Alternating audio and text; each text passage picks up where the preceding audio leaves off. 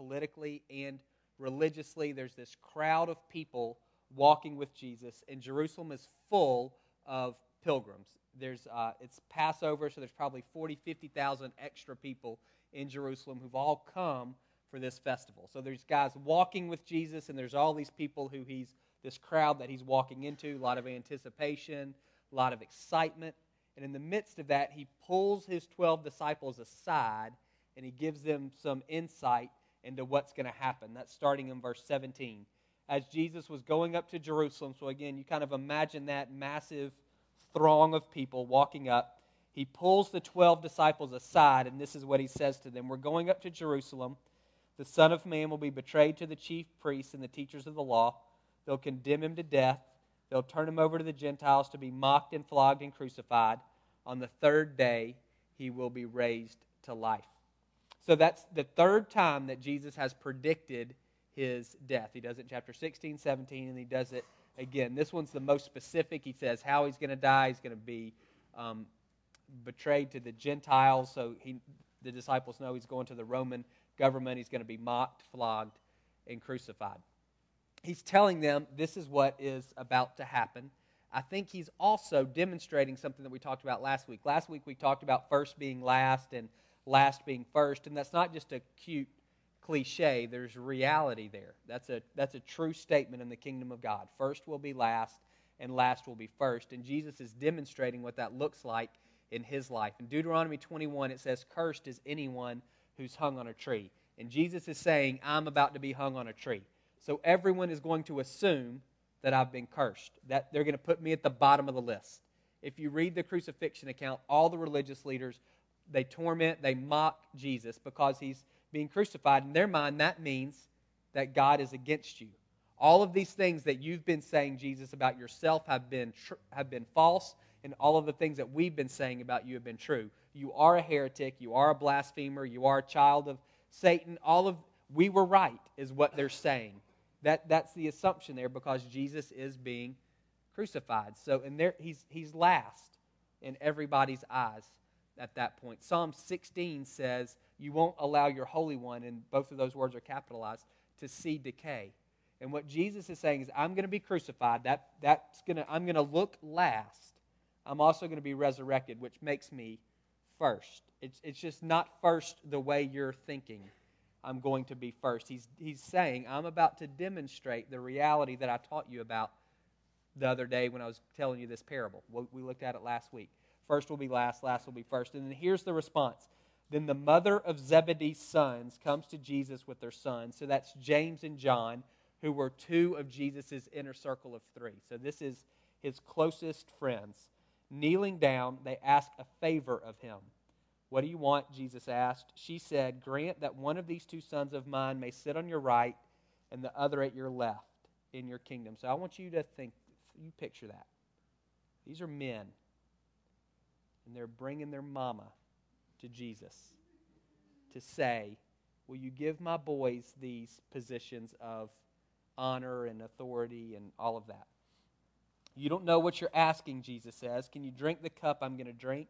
We can, they answered. He said to them, You will indeed drink from my cup, but to sit at my right or my left is not for me to grant. These places belong to those for whom they've been prepared by my Father. So again, massive drop from James and John here. Completely misunderstand the moment and what's going on. Jesus has just said, I'm, I'm about to die this horrific death. One of y'all is going some I'm going to be betrayed, which that implies somebody who's close to me is going to stab me in the back. I'm going to be mocked, I'm going to be flogged, and I'm going to be crucified. He's just spent all this time lifting up little children, saying, Remember, you got to be like a child. Don't be like the rich young ruler. Be like these little kids. Recognize your need and your dependence. Remember, the first or last, and the last or first. And the guys that get hired at 6 in the morning, the guys that get hired at 5 in the afternoon. We looked at that parable last week, and all of he's just done all of that. And what comes out of all of that is two of the people who are closest, who are closer to him than anyone else in the world, send their mother on their behalf to ask him if they can have the best seats at the table. It's huge disconnect. They don't understand, they don't get it at all.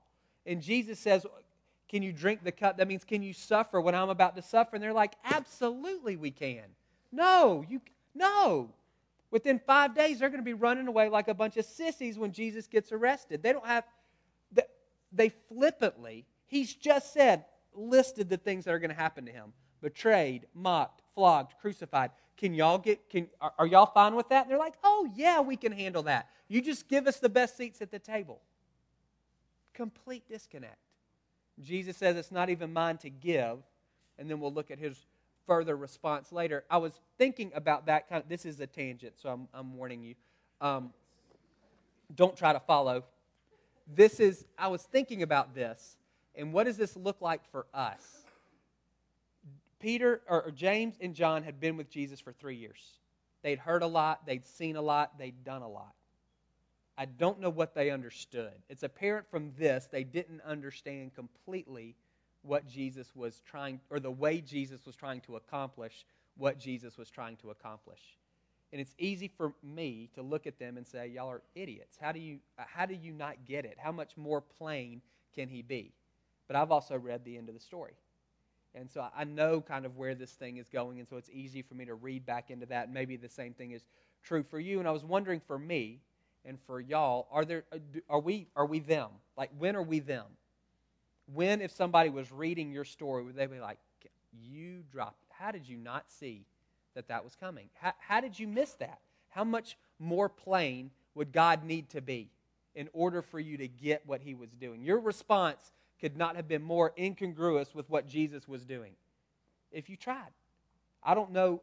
I was thinking about that, um, that idea of what am I missing? What do I miss? What do we miss? There's an article in the New York Times in 2009, and it said that the average American consumes 34 gigs of content a day, and then an extra, and then plus 100,000 words.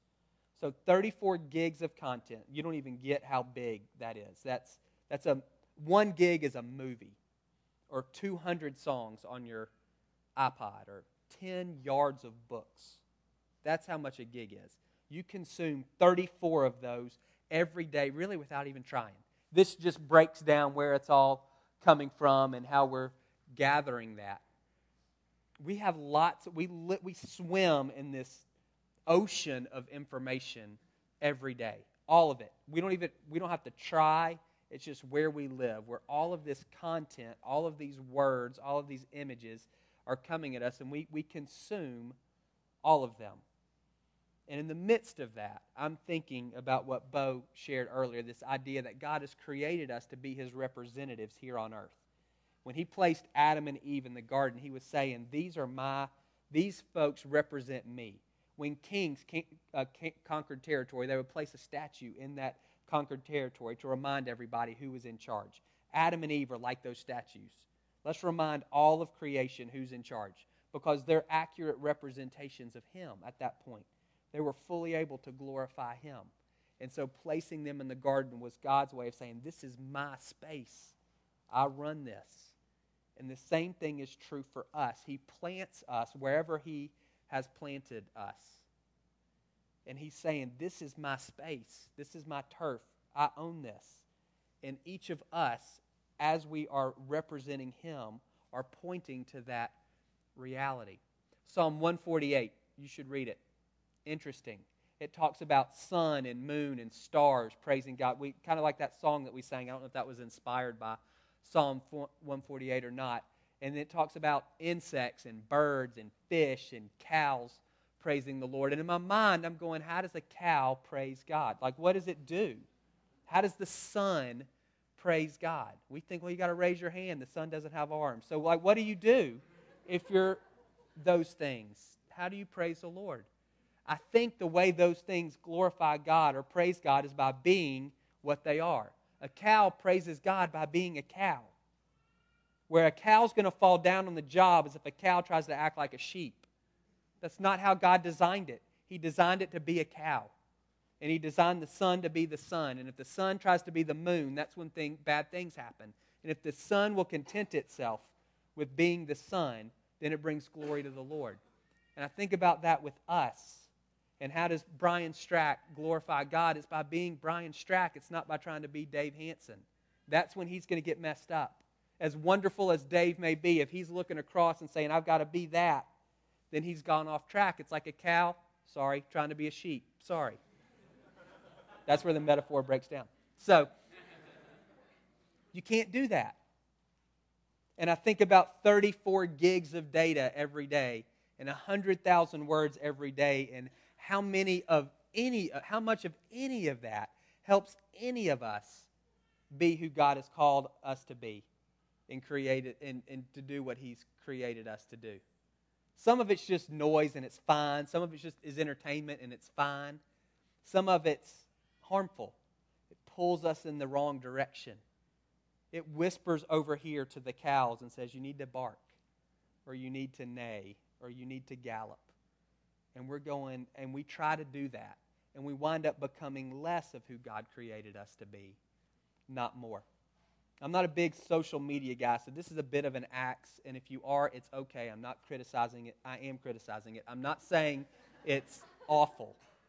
There's, there can be some redemptive value there. But how much of that, that's part of that content that you're taking in how much of that encourages you to be who the Lord wants you to be, and how much of it makes you feel bad about who you are. How many of the things that you read, whether that's a blog or a post or a tweet or whatever, how much of that stuff causes you to start looking around saying, I wish I was a sheep and I'm a cow?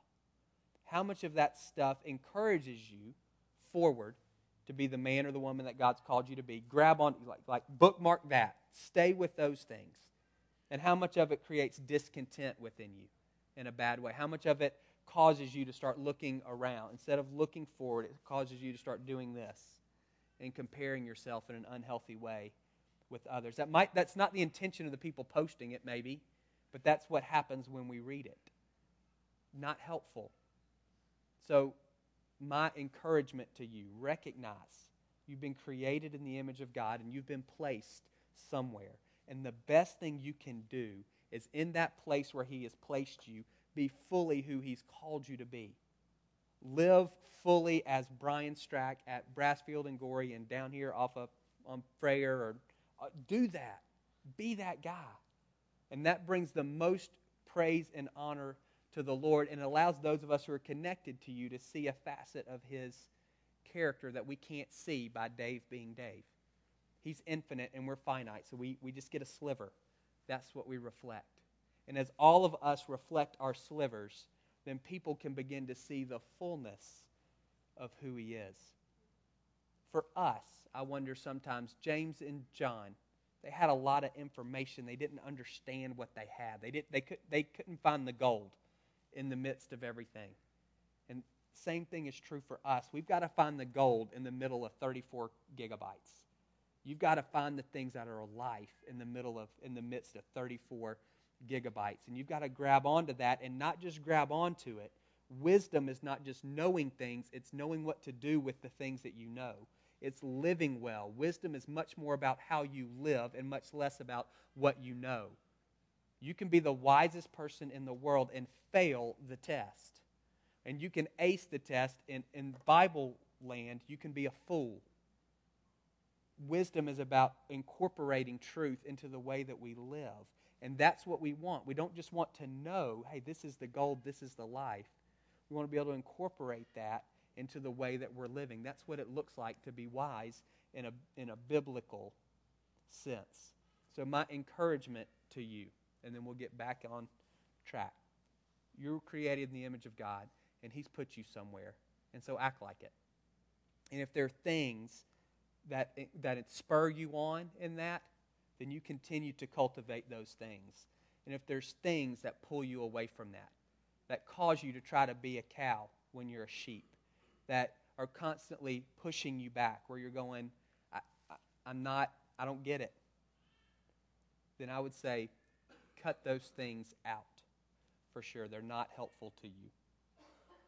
When the ten heard about this request, they were indignant. Of course, they were indignant with the two brothers. Jesus called them together. He said, You know that the rulers of the Gentiles lord it over them, and their high officials exercise authority over them. Not so with you.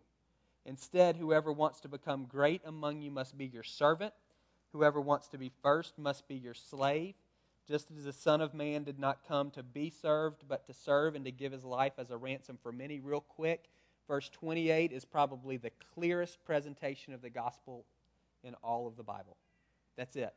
Jesus didn't come to be served, but to serve and to give his life as a ransom, as a payment to set us free for many, for any who will accept him. That you want to know what the gospel is on a note card, that's it. That's your bumper sticker. The Son of Man, Jesus, came to give his life as a ransom for any who will accept that payment.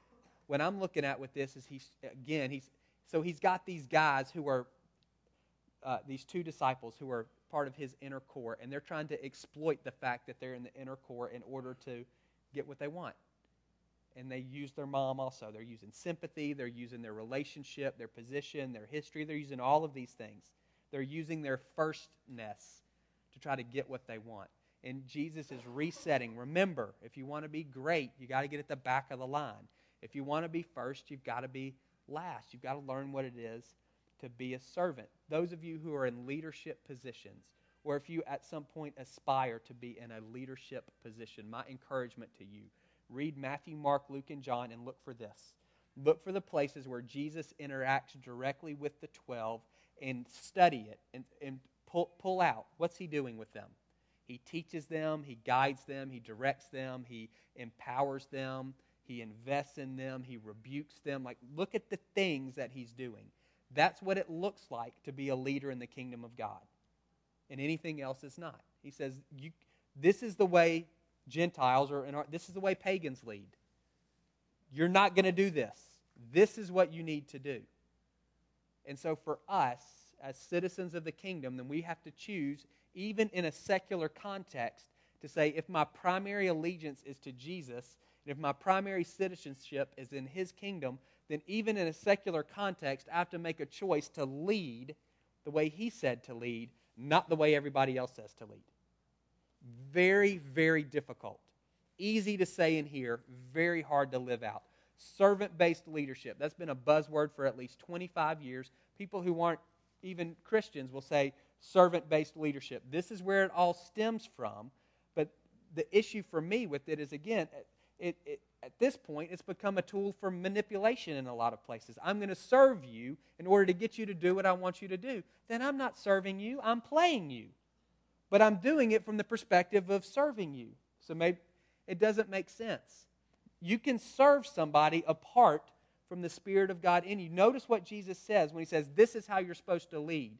He doesn't say foot washing, that's a big deal. John 13, that's our picture when we think servant based leadership.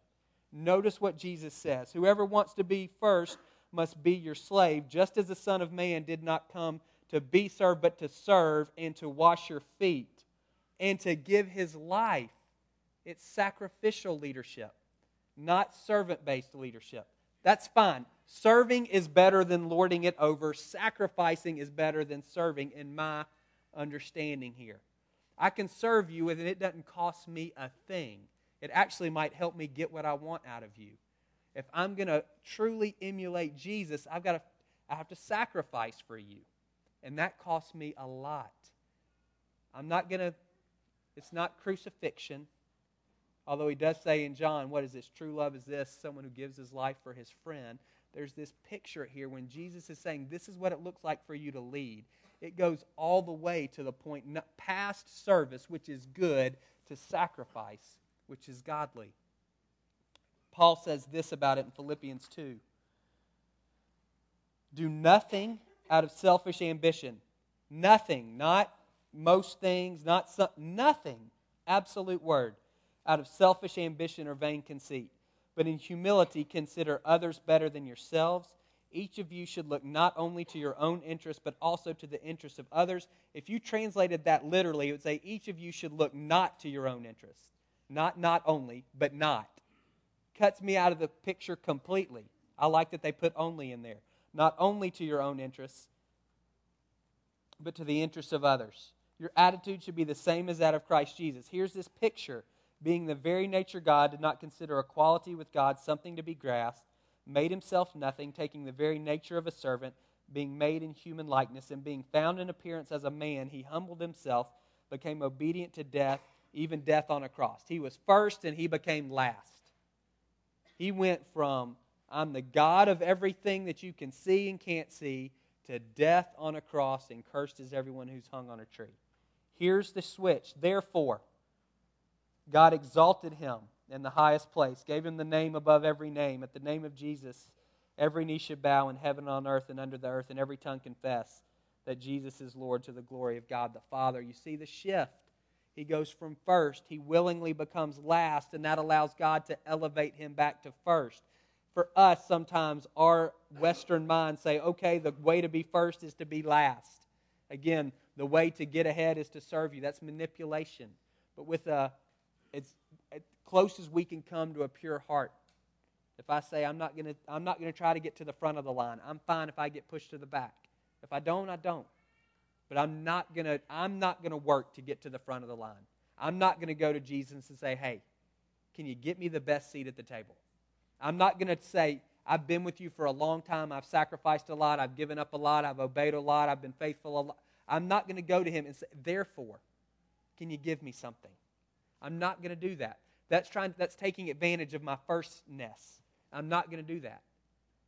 If he wants to move me to the front, that's great. There's a parable. It says when you come into somebody's house, don't take the best seat. Because guess what? Somebody more important than you might come in and you're going to get kicked to the bad seat. And it's going to be embarrassing.